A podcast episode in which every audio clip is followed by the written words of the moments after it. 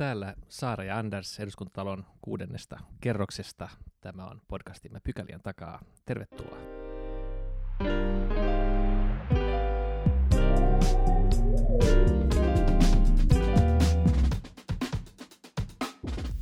Mennään ensimmäiseen pykälään ja tänään puhutaan korona-ajan koulun käynnistä. Me ollaan saatu vieraaksemme Sari Kontra, joka on opettaja Veromäen koulussa Vantaalla. Tervetuloa. Kiitos. Sari, sä oot toiminut opettajana pitkään ja jonkun aikaa ennen tätä kriisiä jo niin sanottuna tsemppariopettajana, eli työnkuvaasi kuului erityisesti koulupudokkuuden ehkäisy ja, ja varhainen puuttuminen mahdollisiin haasteisiin ja ongelmiin, mitä oppilailla on. Millä tavalla sun työkuvassa on, on nyt tämä poikkeuksellinen tilanne näkynyt? Joo, toki, toki siten, että, että semppariopettajanahan mulla oli hyvin, hyvin vaihtuvat aikataulut ihan siellä arjessakin, eli aika pitkälti mentiin sillä, että, että mitä päivä toi, ellei ollut sitten jotain erillisiä palavereja sovittu ja muuta paljon. Mä esimerkiksi kävelin käytävillä katsomassa oppituntien alun jälkeen, että onko kaikki kaikki löytäneet sinne luokkiin ja sitten jos oli vähän epäselvää, minne kuuluu mennä, niin etsittiin yhdessä Vilmasta niitä luokkatiloja, että missä sun kuuluskaan tällä hetkellä olla ja niitä yhdessä sitten pohdittiin tilanteita. Ja se oli hyvin paljon semmoista tuntosarvihommaa, eli paljon, paljon niitä asioita ihan siitä niin kuin nopeasti ja katsottiin vähän päivän kuntoa itse keneltäkin, että, että millä tavalla sitä koulua, koulua saa sinä päivänä käytyä ja miltä se yleinen jaksaminen näyttää, mutta toki nythän se on sitä, että, että sen lisäksi, että mä oon nyt täällä lähiopetuksessa opettajana, niin myös se sitten se tsemppaamisen ja semmoinen pudokkuuden ehkäiseminen on semmoisen todella sekä yhteistyön mahdollistama ja sen yhteistyön oikeastaan edellyttämä. Ja sen lisäksi aika paljon ihan sellaista niin kuin viestien laittoa oppilaiden kotiin. Ja hyvin monen oppilaan kanssa mä oon sopinut semmoisia henkilökohtaisiakin aikoja, että on voinut tulla mun kanssa tekemään hommia koululle tämän mun lähiopetuspäivän jälkeen. Tänään tästä on nyt lähdössä, mulle tulee pari oppilasta tekemään kokeita ihan, ihan vaan kaveriksi sillä tavalla, että pystytään yhdessä niitä miettimään, että miten saadaan tehtävät tehtyä näin poikkeuksellisena aikana. Niin, nyt kun on viime viikkoina puhuttu paljon nimenomaan koulujen arjesta tässä poikkeuksellisessa tilanteessa ja erityisesti on nyt pohdintaa ollut siitä, että, että pitäisikö kouluja avata ja millä aikataululla. Monelta tuntuu unohtuneen, että koulut itse asiassa on ollut koko ajan auki. Ja mainitsit, että olet ollut siellä lähiopettajana myöskin tämän, tämän kriisin läpi. Mitä se on siis käytännössä tarkoittanut tämä lähiopetus nyt, nyt tässä poikkeusajassa? Meillä on lähiopetuksessa ihan niin kuin kaikkialla muuallakin Suomessa ykkös-, kakkos- ja kolmosluokkalaisia ja sen lisäksi meillä on myös tosiaan näitä, näitä, jotka käy sitten ihan henkilökohtaisilla ajoilla erityisoppilaita tai esimerkiksi ysiluokkalaisia, joille on nyt tärkeää saada päättötodistus kouraan tästä keväästä huolimatta. Elämä jatkuu heillä, vaikka tämä kevät on mitä on, että nyt, nyt tosiaan tehdään, tehdään hommia sillä saralla. Mutta lähiopetuksessa mä oon ollut alusta asti, eli silloin maaliskuun puolivälissä, kun päätös tuli, että koulut suljetaan ja ensin oli kriittisillä aloilla työskentelevien lapset oikeutettuja lähiopetukseen ja sen jälkeen, kun sitä avattiin kaikille ykköskolmosille, meillä se tarkoitti jonkun verran oppilasmäärän lisääntymistä, mutta ei paljon. Ja sitä kautta sitten, sitten on ollut täällä ja koordinoinut tätä pikkuoppilaiden kouluarkea. Esimerkiksi meillä on paljon sellaisia lapsia, joiden vanhemmat on esimerkiksi terveydenhoitoalalla tai elintarvikealalla sen lisäksi jonkun verran esimerkiksi suomea toisena kielenä puhuvia lapsia, joille on tosi tärkeää se suomen kielen ylläpitäminen, varsinkin näin pienille, joille se kielitaidon kehittyminen on vielä tosi, tosi kriittisessä vaiheessa. Ja meidän on koulupäivät samanpituisia kaikilla ja sitten mä näiden oppilaiden omien opettajien kanssa yhteistyössä muodostan sitä päiväohjelmaa, eli saan, saan tietää, mitä luokkakaverit tekisivät kotona sen päivän aikana ja siitä sitten parsin sen tilkkutakin kasaan aina aamuisin ja katsotaan, että mitä kaikkea tehdään sitten niin kuin omassa aikataulussa ja mitä tehdään täällä yhdessä. Että nyt meillä on esimerkiksi tällä viikolla, kun on, on toi blogging-viikko, eli roskia kerätään vähän joka paikassa ja siihen ympäristöviihtyvyyteen kiinnittää huomiota, niin se on esimerkiksi meillä tänä, tällä viikolla yhteisessä ohjelmassa, että, että se ei ole ehkä siellä niin etäkoululaisilla, mutta täällä kaupunkiyhteistyöllä sit saatiin esimerkiksi roskapihteä lainaa, niin voidaan tehdä tällaisia yhteisiä juttuja, mitä ei esimerkiksi siellä etäopetuksessa samalla tavalla pysty tekemään. Sä kerroit, että normaalioloissa sä tota, kierrät siellä koulussa ja saatat löytää oppilaan, joka ei, ei tiedä, missä hänen pitäisi olla, ja, ja, ja, ja sillä tavalla löydät, löydät hänet, joka tarvitsee apua. Miten nyt tässä tilanteessa aika kaikki on, tai iso osa on etäopetuksessa, miten nyt löydät ne, ne, ne lapset, ne oppilaat, jotka, jotka ehkä tarvitsisivat vähän enemmän tukea siinä arjessa? No sanotaanko näin, että, että tota, hyvin monethan heistä on sellaisia, joista tavallaan meillä oli jo vähän niin kuin haju aikaisemmin, että, että tämän ja tämän oppilaan kohdalla voi olla haastavaa tämä. Ja nyt toki meillä on ollut sähköiset työkalut käytössä kyllä meidän koulussa ihan, ihan niin kuin pitkään, eli tämä ei ollut mikään semmoinen, että me ruvettiin jostain läppäreitä haalimaan siinä vaiheessa, kun tämä etäopetus alkoi. Eli meillä oppilailla oli sähköinen työskentely hyvin tuttua, ihan pienet pois lukien, mutta he on oppinut sitten tässä vähän niin kuin matkan varrella.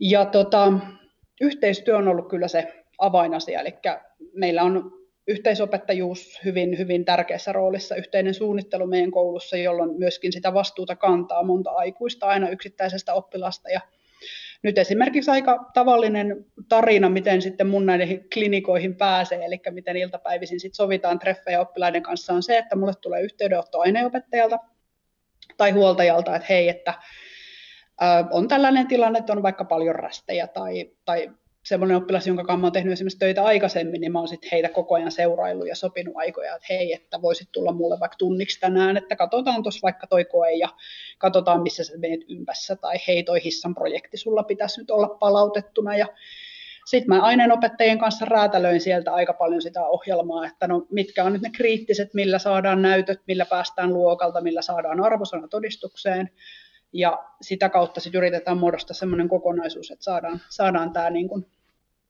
kevät, kevät niin sanotusti pakettiin. Paljon myös on yhteyksissä koteihin, ihan suoraan vanhempiin, erityisesti tällaisten oppilaiden kohdalla, jotka mä oon sitten tuntenut jo aikaisemmin. Et mulle ihan hirveästi ole tullut semmoisia niin sanottuja uusia tuttavuuksia tänä aikana, että muutama semmoinen oppilas on mulla käynyt, jotka on esimerkiksi aloittanut nyt ihan hiljattain siirtynyt meidän kouluun. Ja sitten on yritetty katsoa, että pääsee vaan niin kuin vauhtiin niissä asioissa ja löytää esimerkiksi kaikki ryhmiin. Ja onhan, tiedäthän kuka tämä opettaja on ja mistä, mistä löydät tämän ja tämän. Ja oletko kirjautunut sille ja sille kurssille, että, että niin sitten se on aika paljon semmoista niin kuin ylläpitävää. Ja paljon laitan viestejä, että työpuhelimessa on aika pitkät, pitkät viestiketjut kyllä sit oppilaiden kanssa, kun lähetän linkkejä, että hei, tuossa on toi ruotsin koe, teetkö tämän pois? Ja tarvitsetko apua siihen ja tähän ja voitko tulla huomenna. Että, että se on semmoista hyvin, hyvin niin kuin matalan kynnyksen yhteydenpitoa, siis kyllä ihan suoraan oppilaisiinkin. Onko kaikki oppilaat ollut kuitenkin mahdollista tavoittaa? Nythän on ollut iso huoli myös sellaisista oppilaista, joihin ei ole, ei ole tässä kriisin aikana välttämättä saatu yhteyttä, eikä ole ihan tarkkaa tilannetta, että miten, miten siellä kotona nyt menee. Mulla ei ole meidän koulussa tiedossa, että olisi ketään, jota ei olisi joku tavoittanut. Eli toki on sitten ollut muutamia sellaisia, joita on ehkä vähän pidempään joutunut kalastelemaan, mutta sitten meillä on ollut oppilashuolto esimerkiksi toiminut tosi hyvin.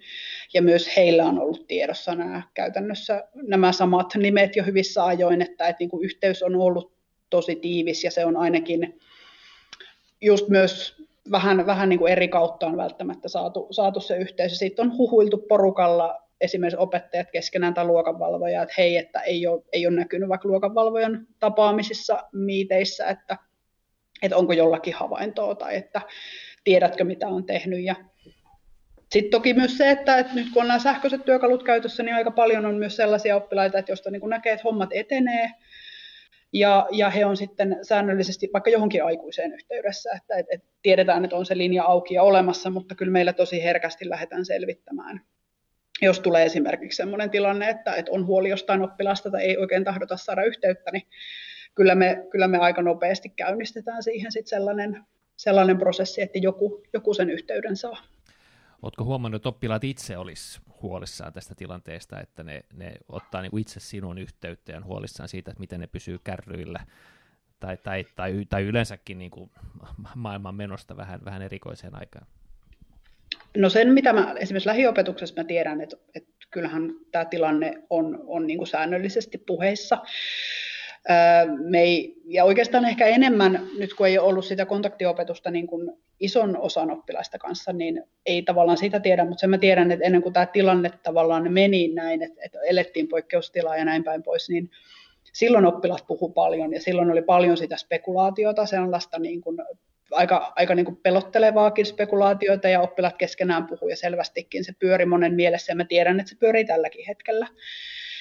Ja tota, äm, nyt jos mä mietin sitä, että onko oppilaat ollut muun suoraan yhteydessä, niin joo, kyllä, kyllä mulle tulee myös viestejä oppilailta suoraan, että, että hyvin monella oppilaalla on mun numero.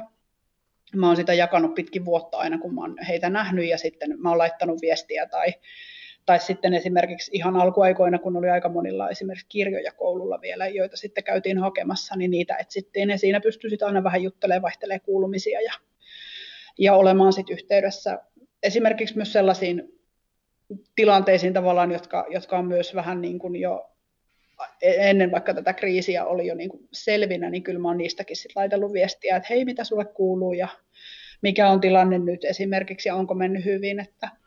Ja toki mä tiedän, että kyllä meillä on varsinkin ehkä alkuaikoina, nyt on varmaan ehkä vähän tasottanut, kun tämä on ollut opettelu kaikille, eli myös opettajien ja oppilaiden semmoinen työmäärän mätsääminen, niin se haki, haki ehkä enemmän ja vähemmän alkuvaiheessa, niin nyt musta tuntuu, että nyt tavallaan se rutiini rullaa hyvin paljon paremmin kuin mitä se oli esimerkiksi silloin vaikka maaliskuussa. Hmm. Ja niitä on, niitä on sitten sieltä hiottu yhdessä kuntoon. Se on tosi tärkeää, että kaikilla lapsilla on kontakti johonkin turvalliseen ää, aikuiseen ja, ja varmasti tsemppariopettaja on, on sellainen, johon, johon sitten tiukkankin paikan tullen on helppo olla yhteydessä. Tähän poikkeustilanteeseenhan ihmisillä on hirveän erilaisia valmiuksia ää, sopeutua. Se koskee niin oppilaita kuin opettajia, ää, kuin perheitä, vanhempia. Äh, miten sä Sari näkisit, että mitä äh, tästä kriisistä voidaan oppia, mitä sellaisia toimintatapoja, jotka ehkä voisi jäädä äh, siihen kouluarkeen myöskin tämän, tämän jälkeen, ja, ja on kuullut jotakin sellaisia tilanteita, joista, joista voisi oppia, että, että näin ei ainakaan jatkossa enää kannata toimia? No nythän on aika paljon medioissa ollut puhetta siitä, että, että esimerkiksi tämä digiloikka, mä en tiedä, loikka on varmaan alimitattu sana harppaus, oli, oli siinä muutaman päivän aikana, kun toki vaikka meilläkin oli nämä työkalut käytössä, mutta ne oli sen tuntiopetuksen, kontaktiopetuksen tukena ää, niin kuin Edutekin puolelta ja digitaalisista oppimisalustoista, niin mä luulen, että niiden käyttö on sellainen, mikä tulee ja toivottavasti tulee esimerkiksi lisäämään vaikkapa valinnaisaine마hdollisuuksia. Myös ihan puhutaan semmoisillakin alueilla, missä, missä periaatteessa muuten tarjontaa olisi, mutta ei välttämättä siinä omassa koulussa. Ja taas ehkä toisaalta, mitä mä toivoisin, mikä on ollut kyllä tosi suuressa roolissa, niin tämä yhteistyön tekeminen opettajien välillä, että et, et niin kuin meidän koulussa se on ollut itsestäänselvyys, ja toki tässä omassa roolissa se on ollut itsestäänselvyys, että täällä ei oikein yksinäisellä hiihtäjällä tee tavallaan tässä roolissa niin kuin juuri mitään, mutta toivon, että eri puolilla Suomea oli opettaja lähiopetuksessa, oli etäopetuksessa, oli oppilashuollossa, niin se yhteistyön määrä ja se semmoinen matalan kynnyksen puuttuminen ja monen aikuisen vastuunkanto, mikä on tosi upeasti korostunut mun mielestä tänä aikana meidän koulussa, niin, ja uskon, että muuallakin, niin että se jäisi olemaan. Mutta sitten tota, on varmasti paljon, paljon sitä, sitä niin kuin huolta, huolta siitä niin kuin kokonaistilanteesta ja, ja siitä, niin kuin miten asioista niin kuin puhutaan ja nämä spekulaatiot just esimerkiksi koulujen avaamiseen liittyen, niin ne on, ne on myös sellaisia asioita, mitkä tietysti kuormittaa täällä, täällä meidän arjessa ja, ja semmoiset niin kuin linjaukset ja muut, että päätöksenteossa toivoo sellaista niin kuin jämptiyttä ja avointa, avointa keskustelua. Ja myös sitä, että täällä niin kuin kouluarjessa työtä tekevien ihmisten sitä mielipidettä kuunnellaan siinä, että millä tavalla, millä tavalla näitä asioita edistetään. Sä sanoit, että, että, tota, että kesti jonkin aikaa ennen kuin, ennen kuin nämä notikin rutiinit asettui paikoilleen ja, ja, ja, ja maaliskuussa oli, oli niin kuin hankalampaa siinä arjessa kuin nyt. Miten, miten iso muutos se olisi nyt niin kuin henkisesti, jos yhtäkkiä muutettaisiin sitten takaisin kahdeksi kolmeksi viikoksi ja, ja, ja palaut, palattaisiin niin normaali arkeen? Onko se yhtä, yhtä iso ja mullistava asia? Öö, mä en tiedä, onko se normaali arkea, kun pääministeri linjasi, että kaikkia kontakteja täytyy välttää. Ja nythän siis esimerkiksi Tanska ja Norja, kun heillä, heillä on kouluun palattu, niin sehän ei ole ollut sitä, että esimerkiksi meillä on 850 oppilaan koulu, eli 500 raja paukkuu iloisesti, jos me palataan takaisin. Eli tota, on, on sellainen joka tapauksessa tilanteena, mitä niin kuin täytyy, täytyy niin kuin harkita vakavasti. Ja myös se, että saavutetaanko niillä parilla kolmella viikolla mikä se onkaan nyt sitten, että varhaistuuko se siitä 13. päivästä tai 14.5. alkaen, jos palattaisiin kouluun, niin saavutetaanko sillä niitä asioita, joita halutaan saavuttaa. Että, että nyt jos esimerkiksi puhutaan näistä oppilaista, jotka on pudokkuusuhan alla, perheistä, joilla, joilla on haasteita, haasteita siinä kokonaisessa hyvinvoinnissa, niin saavutetaanko me kuitenkaan sillä ajalla niin paljon kuin mitä me haluttaisiin saavuttaa. Puhumattakaan siitä, että sen sijaan että tehostettaisiin just esimerkiksi oppilashuollon, kouluterveydenhuollon ja semmoisia vaikka niin kuin yksittäisten oppilaiden tapaamisia koululla tai jonkun tietyn, tietyn aikaikkunan raameissa sitten oman opettajan kanssa, koska se normaali arki ei meitä odota tänä keväänä, sen mä tiedän ja, ja tota, myöskin se tilanne on se, että esimerkiksi ysien osalta päättöarvioinnit alkaa olla tehty, tässä vaiheessa tehdään ihan vain viimeisiä suorituksia ja myös, myös se kokonaistilanne noiden pienten, pienempiäkin oppilaiden ja opiskelijoiden kohdalla on jo se, että, että tota, se, se ei, sillä ei ole lisäarvoa, sellaista lisäarvoa varmaan, mitä, mitä haluttaisiin hakea. Nyt olisi ihan täysin eri tilanne. Esimerkiksi Saksassa on monet osavaltiot, jotka jatkaa heinäkuun loppuun asti ja myös Tanskassa ja Norjassa käsittääkseni lukukausi on pidempi, eli heillä on sitten selvästi pidempi aika olla siellä, että tota, ja mitä tapahtuu sitten Suomessa kesälomalla, jos, jos meillä koulut tässä pariksi viikoksi avataan ja sitten sanotaankin, että huvipuistoihin ei saa mennä, rannalle ei saa mennä, kavereita ei saa nähdä. Että miten meidän psykologinen kantti säilyy tässä sillä tavalla, että, että ollaan hillitysti ja hallitusti välimatkojen päässä koulussa, mikä ei tule onnistuu. Ja sen jälkeen sitten kesälomalla todetaan, että mitään ei voi tehdä. Niin sitten sen, niiden kahden asian välissä mä toivon, että puntaroidaan hyvin tarkasti. Joo, eikä ole mikään helppo puntarointi. Tämähän on, on tosi vaikea kysymys ja monimutkainen, ja, ja varmaan niin kuin sen ratkaisuun pitääkin olla jotain, jotain mustan ja valkoisen väliltä, ää, niin kuin tuossa itsekin vähän ääneen pohdiskelit. Ää, nyt kun näitä etäjärjestelyjä on otettu käyttöön ja ja ne on mahdollistanut erilaisia asioita, niin te olette saaneet teidän luokkaan myöskin oikein arvovieraita. Enkä nyt tarkoita tällä itseäni, vaikka mullakin oli ilo äh, etä, etäkouluvierailu äh, sun luokkaan tehdä, mutta kerro vähän näistä vierailusta. Äh, joo, mä oikeastaan mietin sitä heti silloin, kun mä totesin, että rooli, rooli tulee, että et, etä, tai etäkoulun aikana minä olen lähiopettajana ja, ja näitä erilaisia työkaluja meillä on käytössä. Ja tota, sitten mulla rupesi pyöriä mielessä, että, että tota, olisi hirmu kiva, kiva saada ihmisiä niin kuin käymään. Ja mulla oli mon, monta semmoista vierailuja, joita mä olin sopinut ihan live-vierailuksi aikaisemmin, mutta ne oli sitten peruntunut ja todettiin, että no vitsi kun ei pysty tekemään. Mutta onhan meillä nämä yhteydet ja Saara-Sofia olit, olit, olit reippaana aina valmiina paikalla ja tota, kävit, kävit itse asiassa Minno Kantin päivänä silloin ihan ensimmäisenä lähiopetuspäivänä Kyllä, ja kuusivuotias tyttäreni oli mukana vierailulla. Kyllä. Sä olit keittiön pöydän ääressä ja me oltiin luokassa ja oppilaat sitten esitti kysymyksiä. Ja tota, se meni tosi, tosi jotenkin kivuttomasti ja sitten mä rupesin miettimään, että on ketä, ketä muita. Ja me on tehty tiivistä yhteistyötä Helsingin Sanomien lastenuutisten kanssa ja lastenuutisten tuottaja Fanny Fröman sitten kävi myös, myös meillä. Meillä oli yksi yhteinen sanomalehtiprojekti, joka uhkasi jäädä jäihin nyt tämän koronan takia, mutta sitten me saatiin se vietyä loppuun. Kiitos juuri etäyhteyksien ja sitten mä myös semmoisen pienen varovaisen toiveen esitin presidentin kansliaan, että tällainen mahdollisuus on ja näitä on saatu nyt hyvin toimimaan, että ilman, että mulla oli mitään tietenkään sen suurempia toiveita asiasta. Ja sitten se alkoi edistyä se asia, asia niin kuin yllättäen nopeastikin ja käytiin vähän suuntaviivoja läpi ja minkälaisia asioita ja mitä tehdään. Ja, ja tota, sitten me saatiin tasavallan presidentti Sauli Niinistö vieraaksi kiirastorstaina, eli just ennen pääsiäislomia. Ja näin, näin ikään toimittiin, että kysymyksiä, kysymyksiä Niinistölle sitten esitettiin. Ja edellisellä päivänä oli ollut myös kansanedustaja Sari Multala meillä vieraana ja sieltä muun muassa purihdusaiheiset kysymykset sitten jäi oppilaille mieleen ja niitä myös presidentiltä kysyttiin. No niin, sehän kuulostaa oikein hienolta ja varmasti sellainen mahdollisuus, jota, jota ilman näiden etäyhteyksien hyödyntämistä ei, ei ainakaan niin nopealla aikataululla olisi, olisi aikaiseksi saatu. Et niin kuin asioissa yleensäkin, niin, niin tällä kriisilläkin on, on monta puolta ja kukaan meistä ei vielä ihan täysin äh, tiedä, että mihin tämä kaikki lopulta johtaa. Nyt meillä on äh, etäkoulussa iso joukko suomalaisia lapsia ja, ja heitä siinä etäkoulun käynnissä koittavat auttaa monet vanhemmat, äh, joista iso osa omien töidensä ohella.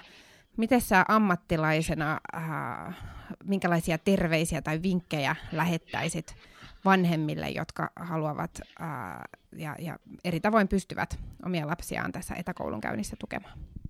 Äh, joo, meillä on siis meidän koulussa ihan alusta asti, heti kun etäkouluun siirryttiin, niin korostettu paljon sitä, että et, et opetusvastuu on opettajalla. Ja niin kuin vanhempikin arjessa on sen mahdollistaja. Eli vanhempi on se, joka huolehtii sen, että, että se lapsi tai nuori on, on aamulla, aamulla hereillä siihen aikaan, kun tarvitsee olla, ja, ja välineet on sillä tavalla paikalle. Toki mitä vanhemmasta oppilasta on kyse, niin sitä enemmän sitten myös se itsenäisen vastuunkannon rooli siinä korostuu. Ja tota, äm, kyllä mä hattua nostan ihan, ihan jokaiselle vanhemmalle, joka, joka tekee tällä hetkellä etätöitä kotona, parhaillaan kaksi vanhempaa siellä ja useampi lapsi etäkoulussa, että kyllä siellä varmasti neljät on aika tiukalla. Ja kun jokainen yrittää vuorotellen olla yhteydessä kuka mihinkin päin ja sitä, sitä arjen palapeliä rakentaa, niin se ei missään tapauksessa ole, ole ihan yksinkertainen ratkaisu. Ja tota, kyllä mä, kyllä mä niin kuin näen, että kyllä tässä niin kuin täytyy ymmärrystä ja joustoa löytyä puolin ja toisin. Ja, ja tämä on tilanne on kaikille ihan yhtä uusi. Tätä ei kukaan meistä toivonut, kukaan meistä ei tilannut, kukaan meistä ei ole tähän voinut valmistautua. Että, tota, että nyt niin kuin kaikissa yleensä tässä haastavissa tilanteissa, niin sitten ne käytännöt alkaa vähän niin kuin opettaa itseään.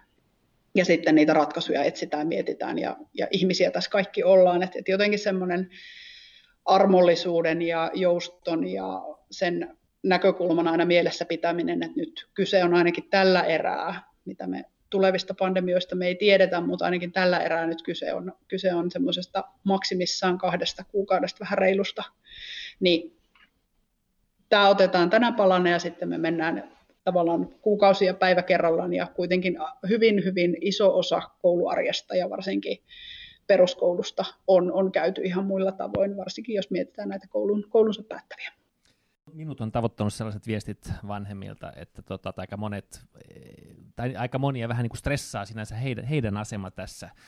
Puhuit siitä, että, että se on opettajan vastuu, ja se, se ehkä, ehkä tota, olisi hyvä varmaan niin saada, saada selväksi vanhemmillekin, että, että moni, moni kokee, kokee ahdis, ah, ahdistuneisuutta siitä, että pystyykö tukemaan lapsiaan tarpeeksi ja, ja kun pitäisi tehdä töitä ja miten voi olla tarpeeksi läsnä ja varmistaa, että se koulu, koulu tapahtuu ja, ja että lapset suoriutuu siitä. Mulla on itselläni jonkun verran lapsia siellä kotona ja on seurannut, seurannut kolmen eri koulun toimintaa tässä etäopetuksessa. Ja, ja sinänsä siis on sitä mieltä, että se on mennyt niin kuin hämmästyttävän hyvin ja, mm. ja, ehkä, ja tavallaan se, että se on mennyt näin hyvin, on, on kyllä niin kuin kunniaksi suomalaiselle koulujärjestelmälle ja ehkä uudelle opetussuunnitelmallekin, että nyt on tavallaan niin kuin jouduttu ottamaan niin kuin kokonaisvaltaisia otteita niin kuin ilmiöistä ja, ja, ja tällaisista asioista ja nivottaa niin kuin yhteen tehtävään aika monta oppiainetta yhteen ja, ja aika hyvin, aika pienetkin lapset on, on pystynyt ottamaan myöskin vastuuta omasta tekemisestään ja niin kuin omatoimisesti lähtenyt mm. viemään sitä eteenpäin, että, että, että jos meillä olisi koulujärjestelmä, joka olisi niin kuin kauhean opettajalähtöinen ja niin kuin auktoritäärinen, niin, niin uskon, että, että varmaan käytännön tasolla olisi ollut ehkä enemmänkin haasteita, että nyt oppilas itse tietää, että, että itse pitää tehdä ja, ja, ja rohkeasti itse lähteä myöskin niin kuin omista lähtökohdistaan tekemään, että joo, se on ollut hauska nähdä. On ja on siinä paljon, paljon toki sit myös sitä, että, että et nyt myös toki se, mikä on vanhemmille ja myös nuorille aiheuttaa sen uuden tilanteen, että onkin yhtäkkiä tosi paljon aikaa sen oman perheen kanssa. Ja se arki onkin yhtäkkiä sellaista niin kuin aivan yhtä putkea, jossa ei, jossa ei ole oikeastaan viikonloppua ja arkea erikseen. Ja nyt kun etä, etätyö vie meitä kaikkia siihen suuntaan, että pitää olla tavoitettavissa ja on sitten helppo joku yksittäinen puhelu käydä just vaikka siellä vaatehuoneessa hetken aikaa puhumassa.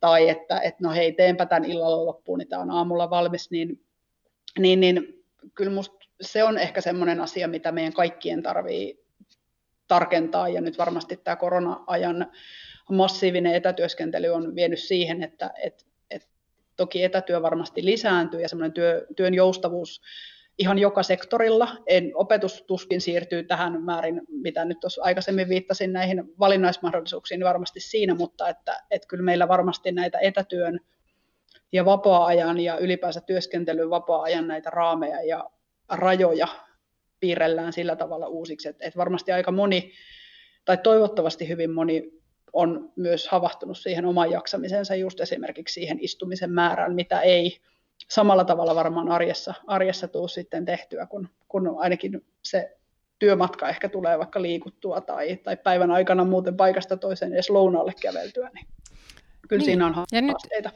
nyt vielä kun on harrastuksetkin isolta osalta katkolla, että, että ei, ole, ei ole sitäkään liikettä, jos nyt vaikka on, on urheiluharrastuksia perheissä, niin, niin siinä on saanut kyllä kekseliäisyyttä käyttää, että, että vaikkapa sadepäivänä sisätiloissa telinevoimisteluharjoitukset onnistuu.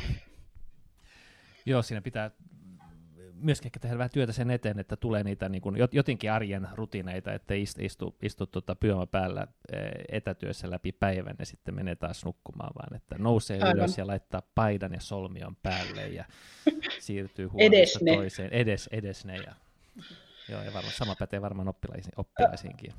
On, on joo, vaikka onhan tässä nyt näitä hauskoja, hauskoja tilanteita, mitä mäkin olen oppilaiden kanssa soitellut. Tässä nyt tuli esimerkki yhdestä, yhdestä mun yläkoululaisesta, jonka kanssa me tehtiin yhtä kirjaprojektia ja meillä oli päättykeskustelu, niin hän oli esimerkiksi junassa siinä vaiheessa, kun tota, tätä kirjaa käytiin läpi. Ja onneksi kirja oli Juhani Ahon rautatie, eli meillähän oli siis, hän suorastaan eläytyi tähän, tähän tuota kirjaan sitten, mutta et just tavallaan se, että kun meillä tällä hetkellä se työskentelymahdollisuudet on, on niin valtavat, niin siinä on just nämä kaksi puolta, että se voi olla nopeasti se ää, sohvan, sängyn ja jääkaapin pyhä kolminaisuus, jota päivä kuljetaan ja, ja sitten tosiaan mennään, mennään nukkumaan, että, että ei ole niin kuin semmoista samanlaista arkea ja miten, miten siihen palataan ja onko sekin sitten semmoista asteittaista palaamista, että käydään toimistolla pari päivää viikossa mm. katsomassa, että miten, tä, miten tästä eteenpäin. Niin, varmaan, varmaan tota hyvässä ja pahassa, että tuskinpa me nyt ihan täysin siihen samaan vaihe, samaan vanhaan oikein miltään osin palataan, että et joitakin käytäntöjä ja, ja joka tapauksessa tästä kriisiajasta meille käyttöön. Iso kiitos äh, Sari Kontra sulle ensinnäkin erinomaisen tärkeästä työstä, jota, jota teet ja siitä, että pääsit vieraaksemme tähän podcastiin. Kiitos. Kiitoksia.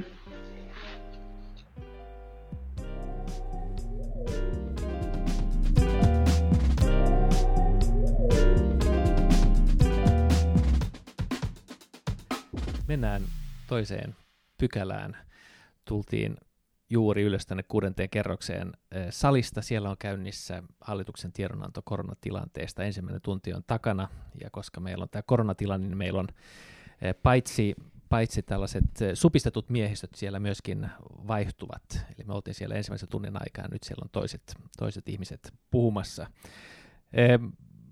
Sanna Marin piti hyvän esityksen, jossa myönsi virheitä tapahtuneen, mutta, mutta, mutta totesi myöskin, että kaiken kaikkiaan tämä on mennyt varsin hyvin.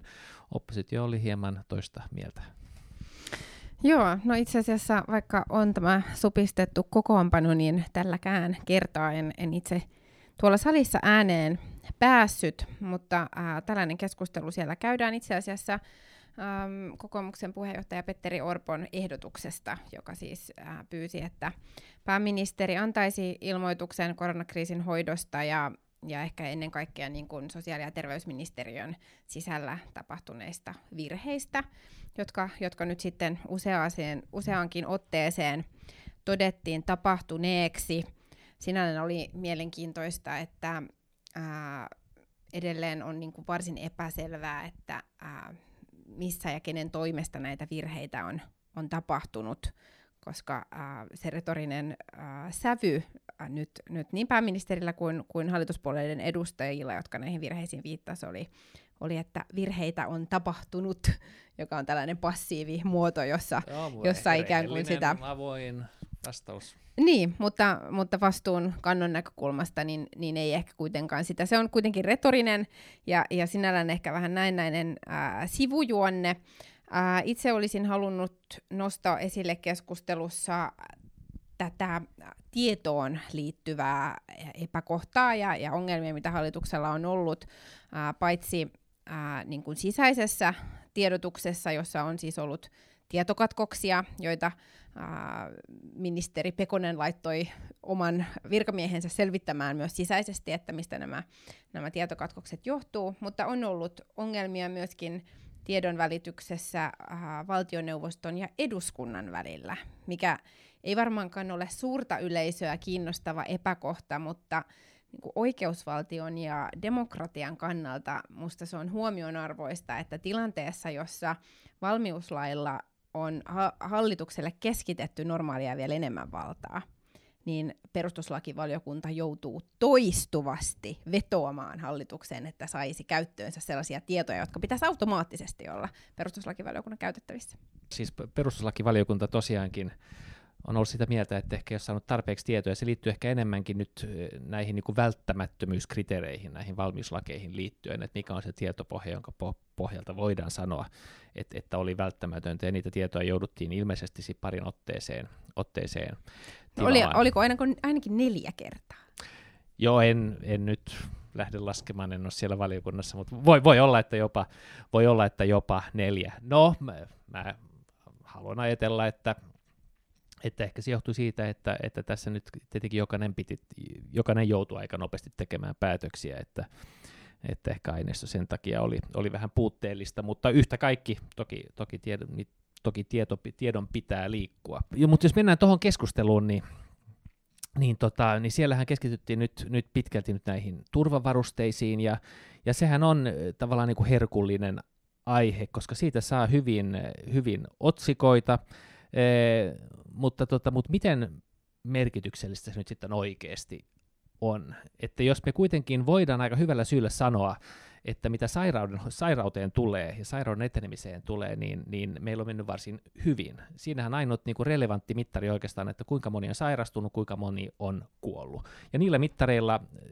Suomi on ihan parhaiden joukossa. Ja silloin tietenkään musta ehkä, ehkä ei ole niin relevanttia todeta, että että, että, että millä tavalla tähän on päästy vai onko kenties ollut jotain kompasteluja matkan varrella, jos se lopputulos kuitenkin on niin hyvä kuin nyt olisi voitu toivoa. Jos joku olisi sanonut marraskuun alussa, että tämä on meidän tilanne, niin kaikki olisi ollut sitä mieltä, että tämä oli niin kuin suunnaton menestys. Mm. Mutta eihän kriisi ole vielä ohitse. Kriisi ei toki ole vielä ohi, ja, ja tässä tietenkin paljon ehtii tapahtua, ja, ja, ja voi olla, että, että, että tulee toinen aalto ja niin edelleen. Mutta jos nyt niin kuin mitataan sen tiedon va- va- valossa, mitä meillä nyt on tarjolla, niin on mielestäni pakko sanoa, että mitä taudin hoitoon tulee, niin, niin tämä on mennyt hyvin. Sitten voi tietenkin niin kuin kritisoida ihan hyvästä syystäkin on niin enemmän kritisoitavaa vaikka taloudellisissa toimenpiteissä ja, ja yritysten tukemisessa ja, ja niiden toimien nopeudessa ja ehkä selkeydessä ja johdonmukaisuudessa, mutta, tota, mutta taudin hoitoon öö, johon tietenkin, niin kuin, joka, joka ehkä kuitenkin on niin kuin tässä vaiheessa ehkä helpompi asia tarttua, ja on helpompi niin kuin, jotenkin ehkä ihmisten samastua vaikka nyt sitten hoitajaan, joka ehkä on saanut puutteellista tarviketta tai puutteellisia maskeja, tai että niitä ei ole paljon, se on tavallaan niin kuin helppo asia tarttua, mutta lopputuloksen kannalta se ei näytä olevan relevanttia. No, mä oon pikkasen eri mieltä, koska jos ajatellaan sitä, että meidän pitäisi jossakin vaiheessa myös tästä kriisinhoidosta siirtyä seuraavaan askeleeseen ja, ja miettiä, että millä tavalla me me puretaan niitä poikkeustoimia, mitä, mitä meillä on edelleen päällä ja, ja millä tavalla me siirrytään tästä eteenpäin, niin esimerkiksi tämä suojavarusteiden riittävä kapasiteetti on keskeinen osa sitä niin sanottua exit-strategiaa, mistä me ollaan, ollaan aikaisemminkin puhuttu. Ihan samalla tavalla kuin tämä testauskapasiteetti, joka myös oli, oli keskustelussa esillä, että mikä on taustalla siinä, että edelleenkään ää, Suomessa ei testata niin paljon kuin, kuin mitä se kapasiteetti ää, sanotusti on, mm. tai näin meille on informoitu, että, että se testauskapasiteetti olisi paljon suurempi, etenkin jos, jos yksityisten yritysten tarjoamaan apuun tartuttaisiin. Mä oon itse tulkinut tätä tilannetta niin, että ää, kun nyt on onnistuneesti pystytty taittamaan sitä ää, viruksen leviämistä ja, ja niitä, ää, sitä tartuntojen määrän ää, kasvua, niin sehän on ollut ikään kuin tällainen jarrutustoimi, eli on hidastettu sitä. Ja tuossa pääministeri ja muutkin ministerit viittasi useampaan, tai useammassa puheenvuorossa siihen, että on tapahtunut strateginen muutos Eli hallitus on muuttanut sitä strategiansa, vaikka he ei ole missään vaiheessa kertonut ulos, että, että mikä se strategia noin niin kuin tarkalleen ottaen on. Niin nyt kun me siirrytään uuden tyyppiseen strategiaan, niin nämä ää, suojavarusteet, testauskapasiteetti, myös tämä vasta-aine testaus ja, ja sitten tämä mobiilisovellus, jolla, jolla voidaan näitä tartuntoketjuja ää, jäljittää, niin, niin on aivan keskeisiä, jotta me päästään ikään kuin tässä uudessa strategiassa nyt eteenpäin. Joo, toki näin, ja mähän oletan, että, että nämä suojavaruste-haasteet on, on ainakin osittain takana päin, että, että, että, että meille meillä tulee olemaan niitä, niitä riittävästi tulevaisuudessa, enkä nyt ehkä ennakkoon nyt lähde kritisoimaan potentiaalista tulevaa tilannetta, mutta mut olet, oletan, oletan että, että näin on. Testaustahan ollaan onnistuttu skaalaamaan kohtalaisen hyvin, mutta vielä siis taitaa olla niin, että yksityisellä sektorilla olisi käytössä kapasiteetti, joka nyt ei ole, ei ole täydessä käytössä, ja osittain se ehkä johtui, johtui, johtui myöskin ohjeistuksesta, että itse törmäsin tapauksiin, jossa, jossa tota, esimerkiksi yksityisen sektorin tai erään, erään yrityksen avaintyöntekijä, hänen vaimo oli, oli, oli sairaana kotona, ei välttämättä koronassa, mutta mahdollisesti, jolloin tämäkin henkilö joutui laittamaan itsensä karanteenin varmuuden vuoksi, siitä tietenkin yritys kärsi, yksityinen terveysasema ö, ö, olisi voinut testata tämän henkilön, mutta koska, koska tämä henkilö, joka oli sairaana, ei täyttänyt niitä virallisia testauskriteerejä, niin näin ei voitu tehdä, jolloin, jolloin, niin kuin, jolloin yritys kärsi niin kuin välillisesti. Ja tämä oli ihan selkeä seuraus THL ehkä vähän tiukasta rajauksesta, joka sitten tällä tavalla koski sitten myöskin, myöskin, myöskin yksityistä sektoria. No tällä, tällaisiin tapauksiin hallitus reagoi ja, ja näitä, näitä, tota, näitä rajoituksia höllennettiin, mutta vieläkin taitaa sinänsä olla niin, että, että, että on aika tiukka raja sinänsä tämän julkisen ja yksityisen puolen mm. testaus. Niin siis jatkuvasti tulee sellaista viestiä sieltä niin sanotusti kentältä, että, että testeihin ei, ei pääse, vaikka olisi niin kuin selkeä tilanne tai vaikka niin kuin henkilö itse katsoo, että olisi perusteet tai, tai vaikka toimii sellaisella alalla, että, että sen pitäisi olla ää, sen työn puolestakin perusteltua. Toinen, mistä tulee huolestuttavaa viestiä, on tämä suojavarusteiden tilanne. Mahdollisesti siihen on tulossa helpotusta, ja nythän hallitus ilmoitti iso, isosta tilousmäärästä Kiinasta, ää, josta, josta on, on tulossa ilmeisesti nyt hieman luotettavammasta lähteestä kuin t- tämä edellinen ää, surullisen kuuluisa kiinalaistoimitus. Ää, mutta tämänhetkinen tilanne on, on se, että ää, kaikille hoiva-alan ammattilaisille ei riitä suojavarusteita, tai ne ovat ovat sitten niin kuin kehotuksia käyttää tuubihuivia tai, tai jätesäkkiä tai, tai sadetakkia. Ja äh, mun tiedossa on myös tapauksia, jossa edelleen äh, hoitajat joutuu käyttämään niitä käyttökieltoon määrättyjä suojaimia, koska mitään muuta ei ole tarjolla. Ja silloin ähm, on, on kyllä niin kuin tilanne, joka on pystyttävä ratkaisemaan nopealla aikavälillä, koska tämä on nyt jatkunut jo viikkoja. Ja, ja voidaan katsoa, että mitkä on no ensimmäiset päivämäärät, jolloin eduskunnan suuressa salissa on esitetty hallitukselle kysymyksiä riittävästä suojavarusteesta joo, tai, joo. tai riittävästä testauskapasiteetista. Joo, joo, jotkut kotimaiset tuottajat on lähtenyt näitä tekemään mutta ne kansainväliset markkinat taitaa olla sen verran ku, kuumia, että, että, on vaikea, että on vaikea saada, saada markkinoilta tavaraa. Se 600 miljoonaa lisäbudjetti, joka nyt näihin suojavarasteisiin myönnettiin, niin, niin sehän vastaa tarvetta, joka parempaan aikaan hankittuna olisi maksanut eh, alle kymmenesosan siitä, että, että kyllä taitaa olla kaikilla aika haastavat, haastavat, haastava, haastava tilanne ja ei taida olla sellaista maata, eh, maata jossa ei olisi nyt käytännössä pulaa näistä suojavälineistä. Hallitus ehkä luotti liikaa siihen niin varautumissuunnitelmaan, joka kuitenkin edellyttää, että, että sairaanhoitopiireillä on, on varastot näistä tarvikkeista. Mutta, tota, mutta niitä varastoja mitoitettaessa ei, ei ajateltu, että, että edessä voisi olla tällainen tämän tapainen epidemia, joka vaatii niin kuin näin, näin niin kuin tai joka vaatii, vaatii tällaisen menekin, mm. tai tällaista menekin. Tämä suojavaruste-kysymys menee mulla siinä mielessä nyt, nyt niin kuin ehkä pikkasen tikun nokkaan, koska viimeksi kun täysistuntosalissa sain puheenvuoron kyselytunnin aikana, siitä on nyt ainakin kolme viikkoa, matakolla enemmänkin, no sanotaan kolmisen viikkoa, niin kysymykseni oli juurikin tämä, että miten Suomi nyt aikoo ää, tätä suojavarusteasiaa edistää, kun tiedossa on, että kansainvälinen kilpailu on ihan valtavan ää, suurta. Ja silloin ää, ministeriltä saamani vastaus oli, oli vähän sen suuntainen, että, että eipä tässä nyt kauheasti hätää ikään kuin vielä olisi. Ja mä en ollut suinkaan ensimmäinen kansanedustaja, joka nosti tämän huolen esille. Eli, eli se on ollut kyllä pitkin tässä matkaa ää, yksi sellainen yksityiskohta, mitä on, on kovasti pidetty esillä. Mutta kun puhutaan ää, aikoja sitten sanotusta, niin puhutaanko yritystuista? Puhutaan vähän yritystuista ilman muuta. Tuota, yritystuit itse asiassa jäi tässä keskustelussa nyt vähän niin kuin vähemmälle Joo, huomiolle. mä oletan, että ehkä, ehkä ne nousee esille nyt, kun me istutaan täällä ylhäällä. Mutta, Joo, todennäköisesti joo. tässä kakkoskentällisessä. mutta siinä siis, kun puhuit siitä, että, että, että mitä sä sanoit näistä suojaimista viikkoja sitten, niin, niin mulla oli reilu kuukausi sitten, kysyin Lintilältä eh, kyselytunnilla, että nyt kun on valittu tällainen Business Finland-mekanismi, joka on luonteeltaan projekti ja, ja hanketuki, niin miten voidaan varmistaa, että tämä nyt myöskin että tätä myöskin voitaisiin soveltaa kattamaan tällaista käyttöpääoman vajetta. Ja, ja, ja eh, ehkä ihan selkeää vastausta siihen ei tullut, mutta pointti ehkä on se, että mehän kaikki tiedetään, tiedetään mihin tämä Business Finlandin tuki menee. Eh, oppositio tiesi sen, hallitus tiesi sen, eh, siitä huolimatta moni halusi sitä vaan lisää valiokuntakäsittelyssä. Ei se kenellekään voinut tulla eh, yllätyksenä, että tämä on projektitukea, tämä on kehittämistukea, koska Business Finlandin säännöt ei oikeastaan niin kuin taivu muuhun. Ja sitten kun käy ilmi, että huutokauppakeisarit ja, ja, ja jetrot ja muut on saanut tätä, sen lisäksi varmaan 97 prosenttisesti aivan niin kuin hyviä hankkeita ja, ja, ja, tarpeeseen, ja enkä mä nyt ole, enkä halua olla se, joka sanoo, että nämä jotenkin olisi niin kuin huonompia yrityksiä kuin muut, vaan siksi, että ne on ollut julkisuudessa. Niin nyt ikään kuin se, se on uusi asia, johon reagoidaan vahvasti ja ollaan tuohtuneita, vaikka samat henkilöt vaati sitä lisää tätä tukea ja hyvinkin varmaan tiesi, että se on nimenomaan tällaista.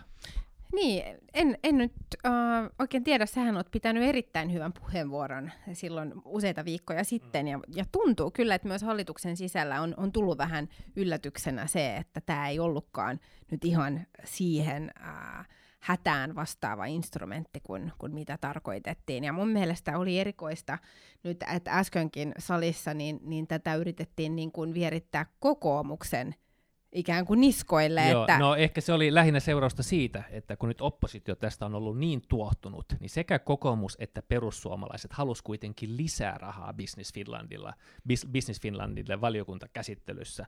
Ja, ja ne kuitenkin siinäkin tilanteessa, jos ne oli ajan, niin kuin asiansa tasalla, niin tiesi, hmm. minkälaista tämä raha on. Ja, ja siitä, kun sitä vasten peilaten. Niin, Mutta niin se oli hallituksen tuntuu, valitsema tuntuu instrumentti. Ja Joo, se oli hallituksen valitsema toimintatapa. Business Finlandin kauttahan olisi varmasti voinut myös jakaa esimerkiksi suoraa rahoitusta siihen kassakriisiin, mikä yrityksellä on akuutti, mutta se olisi edellyttänyt muutoksia. Mut kyllähän, lakimuutoksia niin, ilmeisesti. Niin, ja kyllähän me ollaan tässä tilanteessa varsin nopealla aikataululla lakimuutoksiakin pystytty viemään läpi.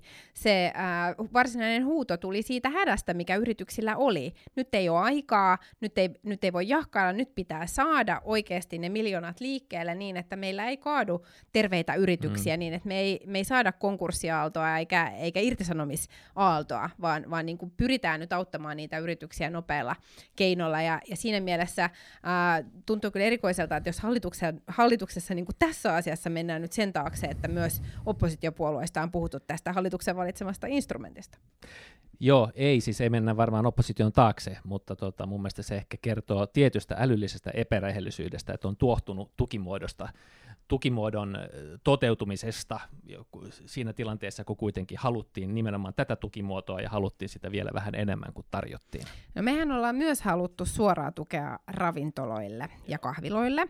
Ja äh, tämä äh, suora kompensaatio näille yrityksille oli itse asiassa myös eduskunnan yksimielinen tahto ja perustuslakivaliokunnan varsin voimakas viesti, että kun lainsäädännöllisesti tällainen äh, yksi äh, elinkeino rajataan niin kuin ulos niin, että he, he eivät voi sitä elinkeinoaan toteuttaa. Se ei ole normaalin yrittäjäriskin piirissä oleva, oleva toimija, silloin sitä pitäisi myöskin kompensoida. Ää, tästäkin keskustelusta on jo viikkoja kulunut, mutta edelleenkään ei ole tiedossa, että ovatko yritykset saamassa, ravintola-alan yritykset, ää, sellaista kompensointia, joka jota eduskunta on edellyttänyt. Mm. Eikö tämä ole vähän absurdi Joo. tilanne?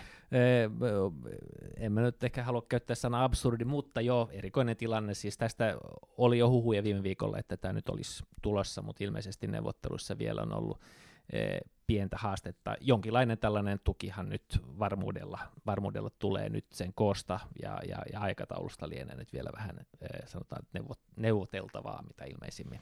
Eräs tuttu äh, yrittäjä, joka äh, odottaa tukipäätöstä näistä aikaisemmistakin äh, ha- hakukierroksista, ei ole, ei ole vielä sitä saanut, niin totesi tässä lakonisesti tällä viikolla, että, että siinä vaiheessa, kun hallitus saa päätöksiä aikaiseksi, niin sitä tukea ei enää tarvita, mm. että yritykset on siinä kohtaa sitten jo nurin.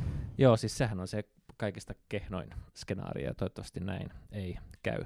Nyt ravintoloiden tilanteen, tilanteen helpottamisesta on myöskin pohdinnassa se, että, että ne, joilla on anniskeluoikeudet, voisivat myöskin sitten myydä, myydä ikään kuin kotiin kuljetukseen alkoholia, ja on ollut pohdintaa pienpanimoiden myynnistä. Nythän on se hassu tilanne Suomessa, että, että suomalainen pienpanimo, joka haluaa myydä suomalaiselle, niin joutuu markkinoimaan sen englanniksi ja lähettämään sen oluen Viron kautta, jotta se voitaisiin sieltä tilata Suomeen tähän nyt olisi nyt vaikka ihan vain tämän kriisin varjolla ehkä hyvä keksiä joku elegantti ratkaisu. Joo, on ihan samaa mieltä. Ja tästähän on itse asiassa useampikin lakialoite tällä hetkellä eduskunnassa sisällä. Ja on, Joo, on uh, mole, molemmat näitä asiaa koskevat lakialoitteet itse allekirjoittanut. Ja, ja uskon, että itse asiassa aika laajasti hallitus- ja oppositiorajojen yli näitä, näitä uh, toimia kannatetaan. Niitä kannatettaisiin varmaan muutenkin, mutta nyt erityisesti tässä kriisitilanteessa väliaikaisena ratkaisuna. Ehkä sen jälkeen voi olla helpompi tehdä niin, pysyvämpiäkin päätöksiä. Joo.